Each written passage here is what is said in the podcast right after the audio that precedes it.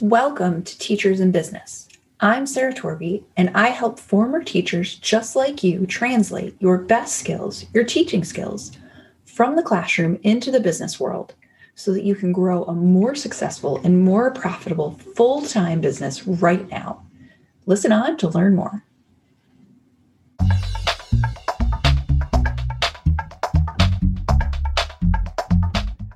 Welcome to episode two of the podcast. Hi, friends. How's everybody doing today? So, today we're going to talk about one really important thing. We're going to talk about assessment and how we assess progress in a classroom, um, really about just what assessing progress looks like, classroom versus business this isn't so much about how to assess progress, but that's part of what's happening here. It really is about sort of the expectations we have of assessment if we're coming from a classroom or from a teaching setting, whether it's a classroom or not, where you stood in front of people and you were like, look, this is how you do this. If you've done that, this is for you because it works differently in a business. So start let's start from here. Think about what happens when you're standing at the front of a room in front of kids, in front of adults, um, or even just a room of digital faces. You make a, ti- a million tiny decisions based on what you see, what you hear, what you don't see, what you don't hear. For example, sometimes you look out at the sea of people in front of you in a classroom and I can speak from my experience, like with college kids recently. You look at that sea of faces and you see like scrunched up little faces. You see frustration in body language. You hear them asking questions that show they don't quite understand what's happening. You see their work products and you look at the work they've done and you think like, "Hmm, we missed some things here." You take all of that input, that external input in, and you make decisions. You think, should I go on? Should I slow down? Do we just need a break? Do we need to try a different approach? All of the information you took in that you saw, you heard, you used to assess progress and make decisions. This is a natural process for people who teach anything. This is what we do as humans, even as parents sometimes, where we kind of take the temperature of what's going on in a room, or even if you're running a meeting and you think, like, oh, hold on, wait, let me peel back. And you have been in rooms or meetings where there was somebody at the head of the room that didn't do that at all, where they just kept talking until everyone else was so desperately lost. Then you were, and all you can think is like, how did they not notice? In business, this assessment works a little different. This cycle is different. A lot of what happens in teaching, in standing in front of people, is external feedback coming in.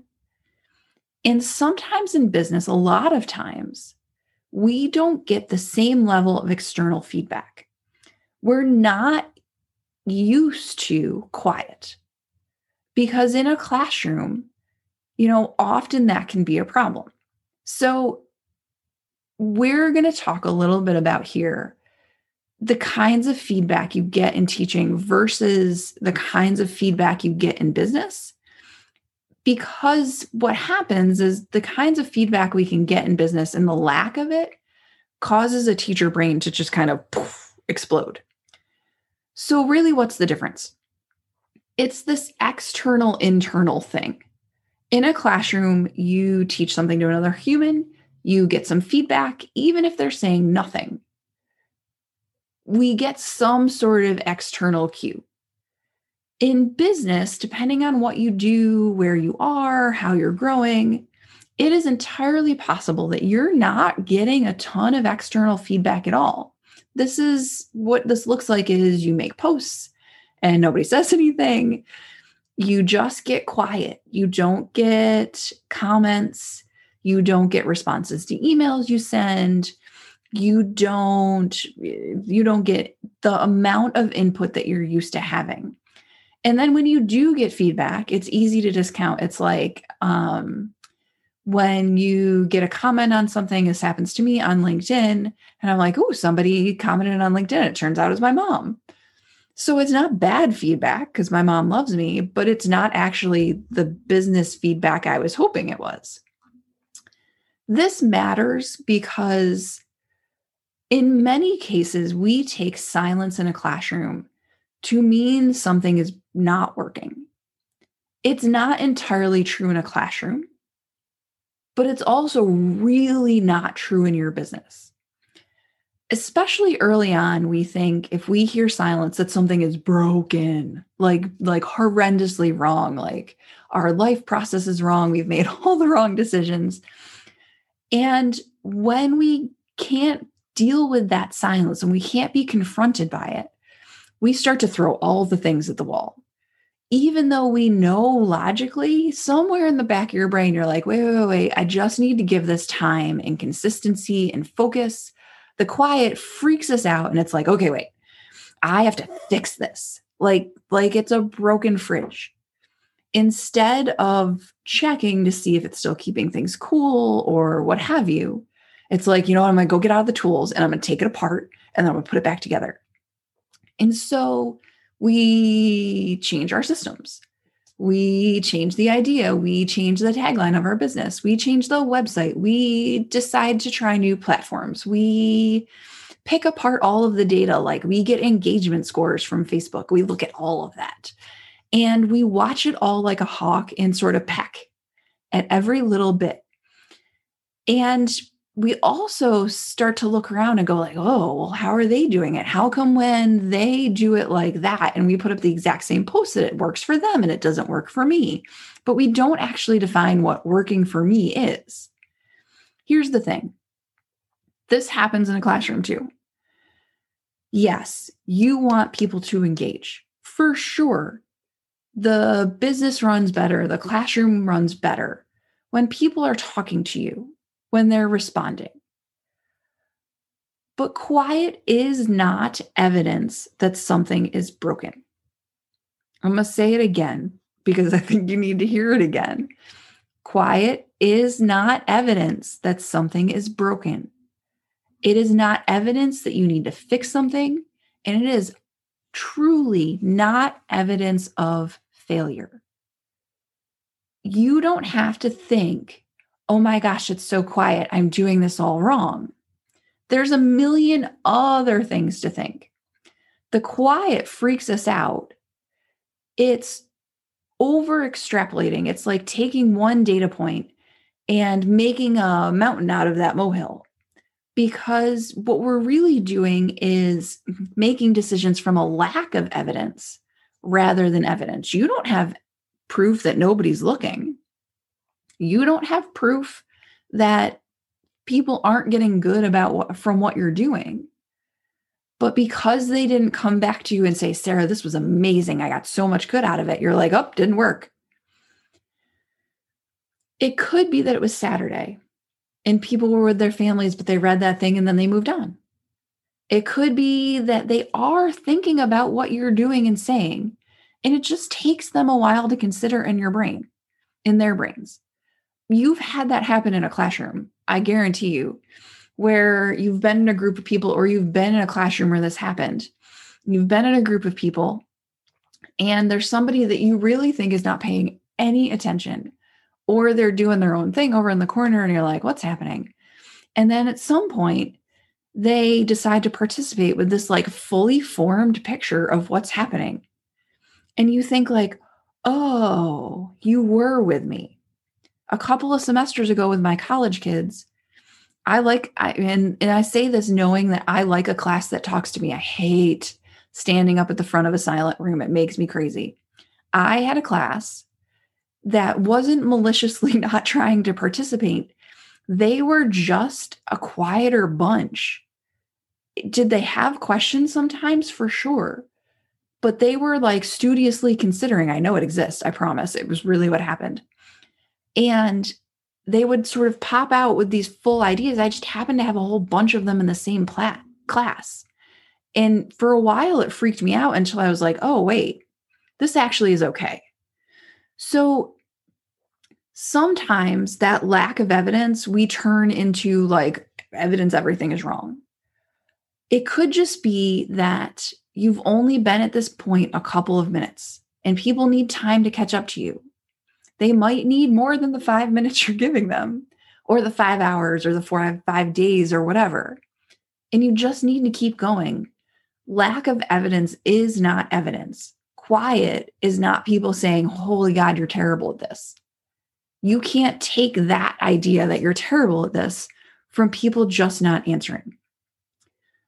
So, that being said, it's like, okay, great. Quiet still freaks me out. What the hell? And you're thinking, okay, but you just said silent is good, and yet I still feel broken. So now what? So it's okay. We have a plan. Like that's we got it. we got some ideas here. There are two things you could think about. You could ask yourself when you're in this spot where you're thinking, oh my gosh, there's no feedback and I don't know what people are thinking, and I'm a failure, and like the 17 layers down the highway that you get there. So the first is, you know, what we just talked about. You think that you have evidence that things are not working, but really you're focused on the lack of evidence. So take that one step further. Turn the tables and think, okay, wait, what evidence do I actually have here? Like, what kinds of interactions do I have? What are people's responses when I tell them what I'm up to? What does the actual evidence say to me about what's happening? If I think about that really quiet class I had, the evidence, when I really looked at it, said that they understood what was going on. They were doing the work, things were going well. In my own business, I had to do this for myself just recently. I was busy telling myself that no one was signing up and I was never going to get another coaching client and it was all broken and it was quiet and oh my gosh, I was doing it all wrong. So I had to like take myself a chill pill and go shopping for evidence that things are not falling apart and I am not a failure. And one of the things I saw when I looked at actual data was that I've signed at least one client, you know, more most months every month in 2020 except for August. So the evidence, the trends say that things are just fine. But I was kind of lost in the day to day quiet in the midst of an election, in the midst of everything else that's happening in the world in 2020. And somehow I was making it mean that like life was over as I knew it. But it wasn't. So the first thing to do is look for evidence of what's actually happening because there is data. It's just a matter of looking for it. The second question is a little different. And here's what you can do like sit down with pen and paper and answer this What do you actually believe about your business? If the quiet isn't a problem, what would you have to believe for that to be true? Like, I know for me, when it's quiet, one of the things that helps me is to think my people are with me. They see what I'm doing. They're just thinking. That's what really helps me. What could you choose to think about the quiet in your business instead of, holy crap, I'm a failure? Okay, so there is a third thing here. I said there were two. I lied a little. There's three there is one last question that is really useful to ask yourself when things are really quiet and it's freaking you out. And the question is how are you talking to people? Because one of the things that happens often when things are quiet in a business is that we're like waiting for people to come talk to us. We do something, we're waiting for them to respond. It's like getting invited to a party and then waiting at your house for them to come pick you up. It's not how this works. You have to go to the party, right?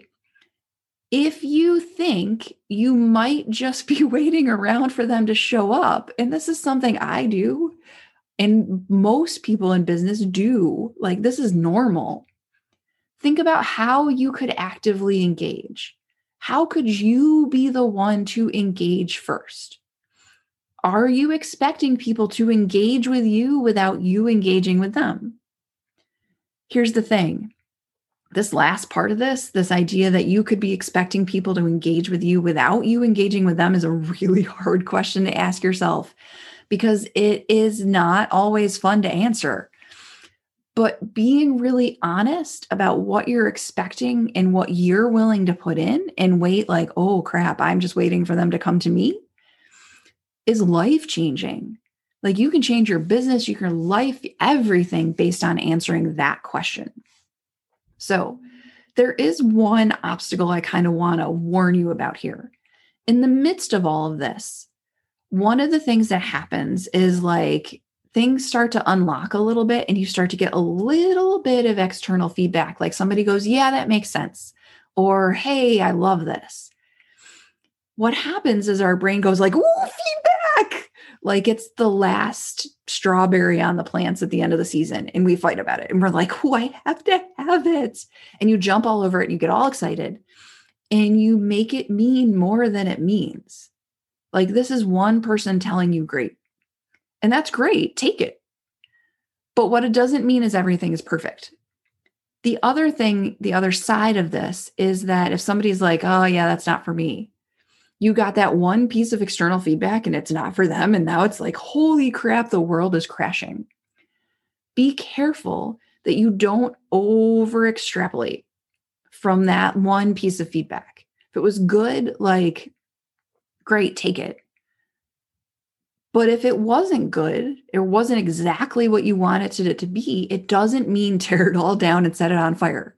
Like that's that's not what we need to do remember that evidence in business is about trends. So, like for me, when I was freaking out about quiet, I went and looked at 12 months worth of trends.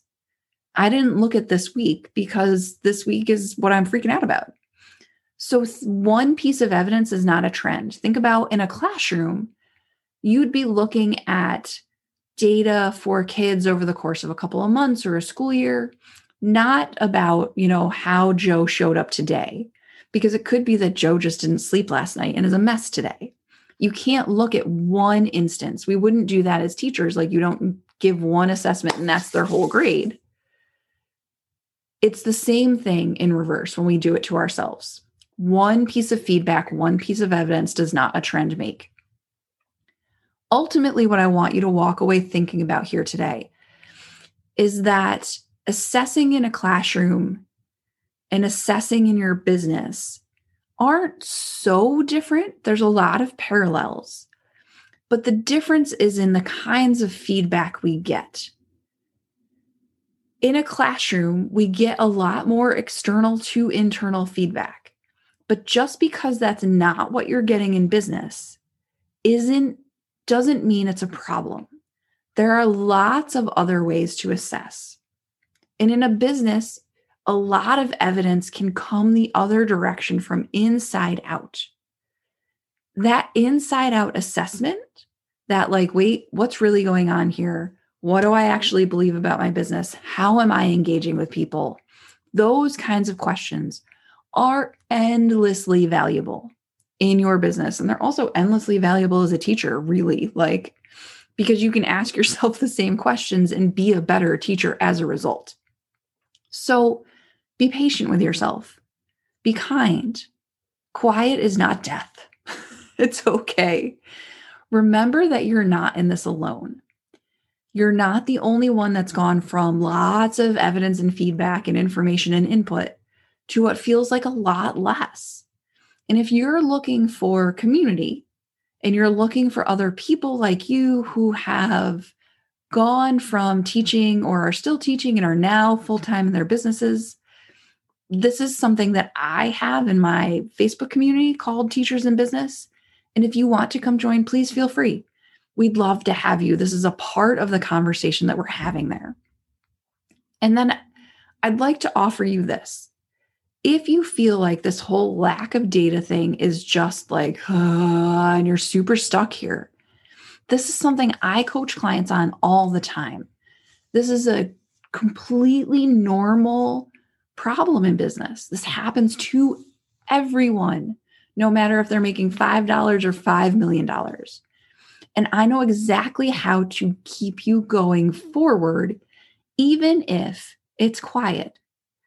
You can be moving forward in the right direction, the one that makes money for your business, no matter what kind of data you're getting right this second. So, if I can be of help to you, please reach out. Let's set up a conversation. You can book directly for a free hour um, initial conversation on my website, which is Torpy, T O R P is in Peter, E Y, coaching.com. You can send me an email at sarah at torpycoaching.com, or you can come find me on Facebook in my group, or generally on Facebook or on LinkedIn. LinkedIn is my jam and decide that we can talk together. You don't have to feel alone in the quiet. And it doesn't have to feel like something you should set on fire and start all over again. There's a lot more good to consider than what you're giving yourself credit for. So I look forward to seeing you at the next episode. Thanks so much for your time today.